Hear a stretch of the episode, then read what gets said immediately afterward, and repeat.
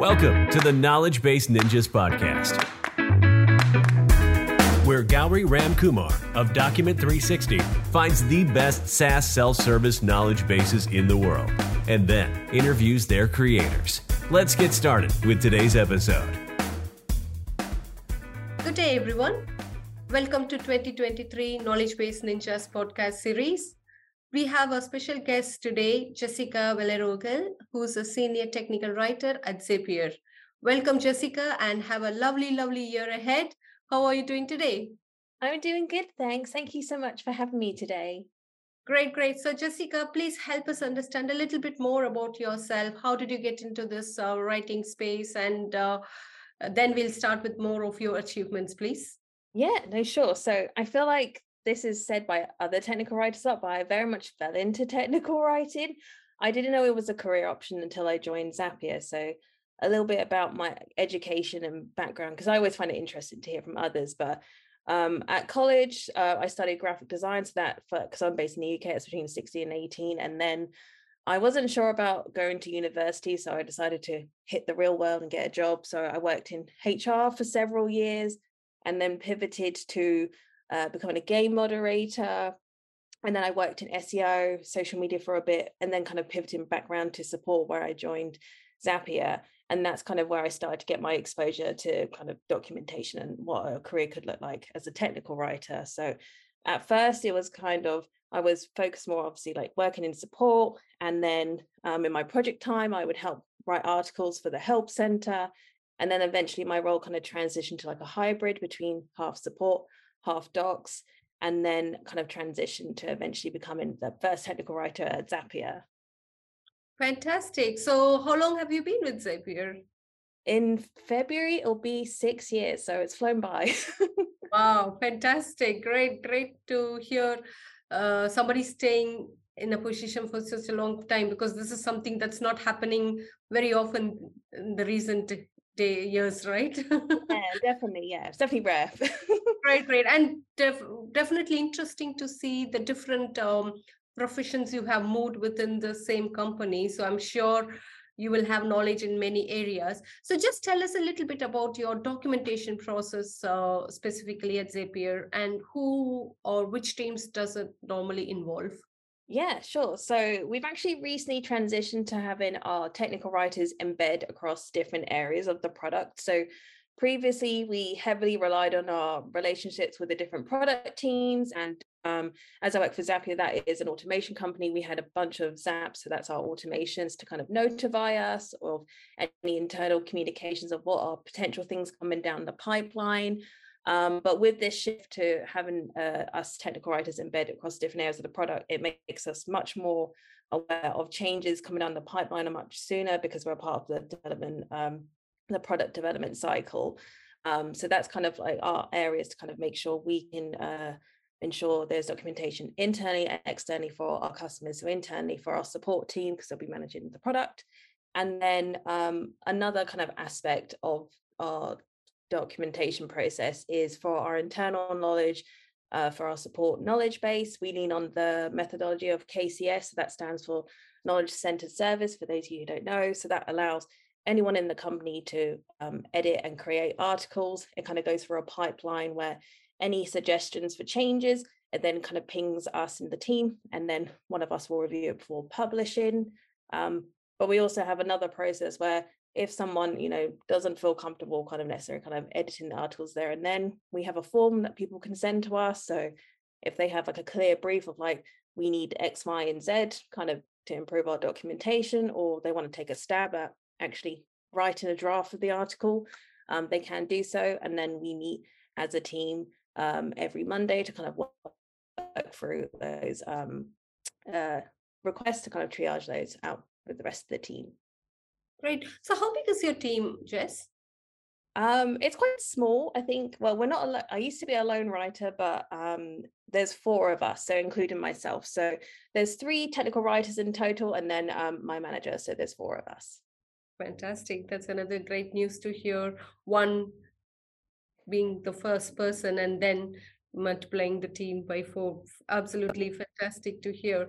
Now, this is something that I've not heard a lot, but I'm very curious to understand from you. What is document development lifecycle? I know SDLC, software development lifecycle, but what is this document development lifecycle? Yeah, so um, I feel like we definitely um, I've taken inspiration from GitLab um, from kind of their process because uh, they um, have all of their documentation publicly accessible. But essentially, um, we want to be kind of more involved in the different product phases. So um, we have like the different phases of kind of it kind of goes like discovery, shaping, and delivery. So kind of at the discovery, we're kind of informed that something's coming down the line, but when something's like shaping and delivery that's where we're kind of contributing a bit more so um, that's when we kind of understand a bit more kind of like what the documentation requests will kind of form and look like and we'll kind of collaborate a little bit more uh, with the different product teams we can help kind of give feedback um, especially when it comes to like naming certain elements um, or trying to clarify what they're trying to do and how we would write that and how that might be confusing based on a certain way. So it's just an opportunity for us to kind of collaborate a little bit more versus kind of hearing about it, something that they're launching and that's been launched like next week sort of thing. Mm-hmm. So so it's a bit more structuring your approach towards documentation, correct? Yeah. So how was it different to documentation process? Um, I think before we used to heavily rely on um someone just saying like, hey, this needs to be like updated and uh, and we weren't necessarily a part of the process. And then from there, we had to kind of figure out how best to kind of translate that in a way that would make sense to the customer. But now, kind of being a part of the process, we're able to kind of share our insights to be like, oh, okay, so like when I'm writing this, this kind of is like a little bit confusing, and how can we like better improve like the product to kind of make that more uh, concise and experience for the user. All right. So I think both these together gives you a little bit more control and structure to what you're doing and the general output. Am I correct? Yeah, definitely. Great. So by the sounds of it, I understand you've got a much more matured process and very well structured approach to your documentation. Now, when it comes to the success of your content or whether your documentation is working as it is supposed to be working, what are the metrics you normally consider while creating such documents? We collect a lot of different data, so um, users and sessions, um, but then we also kind of track kind of how readers are coming in and out, kind of understand like their kind of journey into like finding the information in the first place. But also we kind of look at um, searches with like no results. So if someone is searching for a piece of information, if there's nothing kind of pulled up there, that's also an indication like is something missing or is maybe the article itself not written in the way that the customer would expect. Um, but also kind of tracking, you know, how many tickets are created after a customer kind of reads a help article and then reaches out for help, because um, that's also an indication that potentially something was missing there, and that's why they want to kind of reach out to someone because it wasn't kind of doing what it needed for them. Um, so I wouldn't say like I have like we have like a clear cut way because it kind of diff- differs depending on the type of article.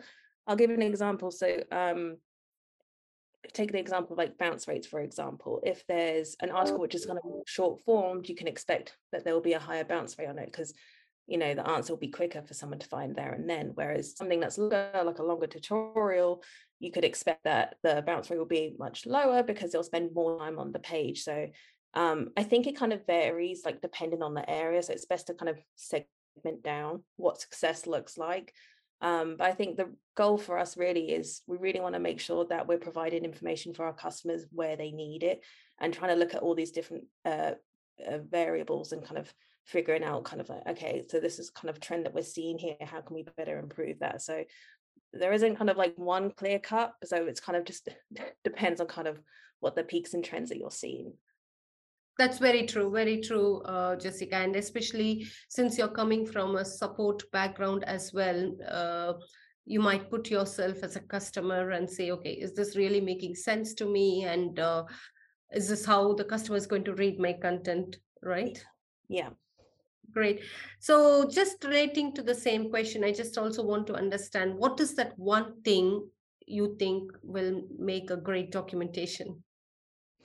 Um, really, the goal is that we want customers to be able to self-serve and find the answers that they want. We'll be able to provide the information to them at the right time where they need it.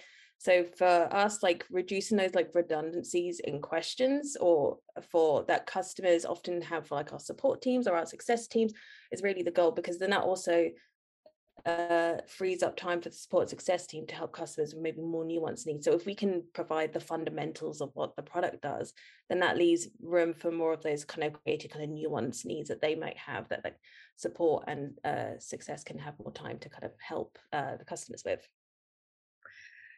Brilliant. Now I'm guessing your documentation or your site is public. Yes. Great. So then according to you, what is the best solution for writing these contents or what is your best knowledge based solution tool? You can say from your experience what you if you have used anything in the past or what you currently using. Oh that is a tough one when it comes to tooling. I feel like we've had like different variations of tools over the years and i and i think it, it depends i guess like where you are what your use case is um and uh yeah like because there's so many kind of different variations of tools out there i guess like if you are kind of in that space where documentation like maybe there isn't you you need to have that kind of crowdsource you need lots of people to contribute you you then want a tool which would allow um, a lot of uh, individuals on there, but maybe you'd want like more granularity and like the permission levels. So potentially maybe you want people to create and edit, but maybe you still want that level of like approval level. So you probably want a tool which would have that level of uh, customability there. Um, versus maybe you have a whole team that's kind of dedicated to it and you don't necessarily have that contribution that you probably won't need kind of like that necessarily granularity level you just have like you, your main kind of authors and publishers there um, so that is a tough one. I, have seen like pros and cons to both. Um, but I think personally, I kind of like when there is that level of granularity to permission. So I, it's really great when you can have others contribute, but I still think it's important to have that level of like um, uh, approval level to kind of just double check things before they are sent out. Quite often time whilst you know everyone has like good intentions to contribute if you're not kind of like in documentation and know like every single page and know what is out there um i have seen in the past where like when everyone could just add everything in that not everyone's thinking about every single page. Might be just thinking about like i need to create a new doc on this but they don't necessarily think about do we have something about this already? Do we need to take that down? Do we leave that up? They might just think about i just want to publish this one thing. Um so the tool that I, tools that I find are uh, more beneficial, the ones that you can help customize, uh, having as many people kind of contribute and at different levels, which suits their, their needs. Um, but yeah, just having the ability to everyone kind of to contribute, um, but also just the ability to kind of to help automate part of the process as well is always useful. Mm-hmm. Fantastic. So I think with that, we are kind of coming to the general question session and let's finish off with a couple of rapid fire round questions. Okay. Great. So who have you learned the most about documentation from in your career? I can't put it down to one single person. So, like when I started, I was a lone writer and I very much leaned on the Write the Docs community. So, um, they're an amazing Slack community um, and they also have a great conference as well. So, if you can attend virtually or in person, please do. It's uh, honestly, it was a very uh, great experience when I got to attend in person and virtually. Um, but I've definitely felt like I leaned on that community, but also I had to figure out things the hard way without having like a specific mentor. Um, but yeah, definitely Write the Docs community. So thank you once again to this lovely community for all your contributions. And I'm sure you are a, a reader of everything that you can find uh, when it comes to documentation. So please share a couple of resources that you have come across recently and that's helped you massively. Yeah, definitely. Um, I would say there's a, a blog po- a website that I love to follow, which is like I'd rather be writing, which is written by Tom Johnson, which I believe has already been on the show. Um, he talks about technical communication processes and trends, um, and I recently enjoyed their post on Chat PGT, just on how you know automation uh, can affect writing or like uh, writing skills. Um, so I highly recommend checking out because it's very interesting, especially with all this talk on AI. And um, another book, I know a book that I would recommend is one uh, every page is one page by Mark uh, Baker. Um, mm-hmm. It's a good one, especially to kind of talk about how uh, you know how people kind of uh, find information in the first place. And I think it just adds like a different dimension to help you write to figure out well this is how someone looks for information in the first place. So that's a really interesting one to pick up. Fantastic. So that's quite a lot to reference now. I can share the information. Thank you. My last question to you today is what is that one piece of documentation related advice you would give to your 20 year old self? Oh, it's hard to pick one. I have two, so that's okay. Um, so my first one would be to uh, just ask questions and be intimidated that you aren't an expert on every topic. I know that very early on in my career, I had such a high expectation for myself that I would work so much quicker if I was an expert on everything. And realistically, that's not possible. In my experience, you are constantly context switching with what you're writing. And I think, if anything, it's more important to have like a desire to continuously learn. And I actually find that it helps the fact that you are having to learn, you have that empathy with customers and it helps you shape your writing. Um, and then my last uh, kind of advice would be kind of focus on progress over perfection. So kind of letting go that not every single piece of documentation will be perfect. And this is something I definitely picked up from learning uh, KCS is that knowledge is information that we act upon and it's never 100% accurate. So kind of letting go of the fact that not every single page will be like 100% perfect, but that is normal and that is okay. Absolutely. Again, two brilliant advices from an experienced technical writer like yourself. Does does mean a lot to all of us. Anything that I missed to ask you today, just before I say or we say goodbye to the audiences? Uh, no, I don't think so. Great. So, once again, thank you for being my guest in this podcast series and all the best for 2023 and whatever project and adventure you're going to be involved. We wish you all the very best and have a lovely day, Jessica. Thank you so much. Have a good one. Bye. Thanks for listening to today's episode of the Knowledge Base Ninjas podcast. Please head to iTunes, rate, and provide honest feedback on the podcast. See you next week.